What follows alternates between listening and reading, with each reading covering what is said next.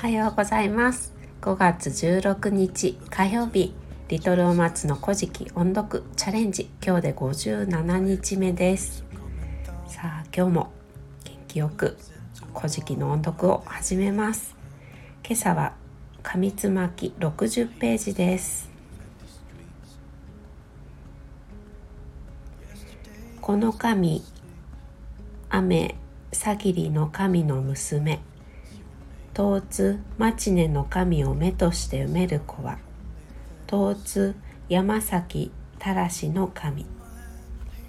右の下りの八島地海の神より下東津山崎たらしの神より先を泊まり七夜の神を回す。彼大国主の神。出雲の美穂の岬にいます時波の穂より雨のかかみ船に乗りて蛾の皮を器着にはぎて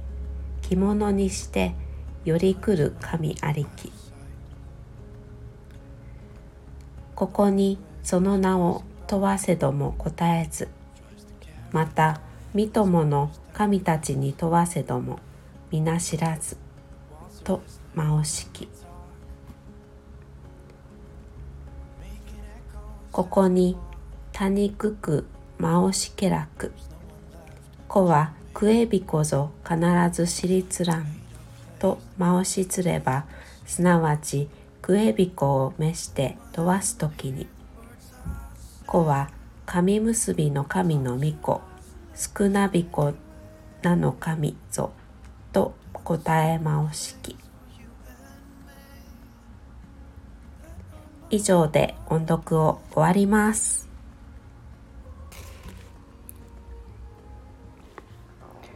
ここからは自分のためのアウトプットをしたいと思います。昨日は国をしとみの神から後に生まれた神様のお話でした。そして、えー、お神の神という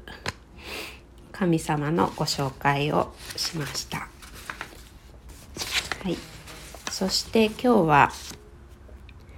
雨の日原大しどみの神と。そして東津町根の神との間に生まれたのが東津山崎たらしの神であると。書かれてありました。そして、えー、右の八島地海の神から東津山崎たらしの神までの神々を十七夜の神神と呼びます。そして大国主は出雲の美穂の見前、え、美穂の岬、うん、美穂の美穂の岬。っていうのが島根県の松江市のことなんですが、えー、岬にいた時に波立つ上に雨のかか船に乗って蛾の皮を剥いで作った服を着て帰ってくる神様がいたそうです。え大国主はその神様に名前を尋ねましたが何も答えませんでした。えー、そこで大国主は従っているものもろもろの神様にその神の名前を尋ねましたが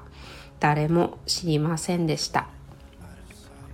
えー、谷国に聞くと、えー、この谷国っていうのは引き返るなんですが引き返るに聞くとこれはクエビコ、えー、かかしが知っているよと言いましたそしてすぐに、えー、クエビコかかしですね。かかしを呼んで聞いてみるとこれは神結びの神の子供、えー、少なびこの神ではないかなと答えました、えー、そこで今日はお話が終わりました。今日は私が住んでいるところは雨が降ってましてすごく残念なお天気なんですが今週は明日以降は、うん、天気が良くなりそうですね木曜日は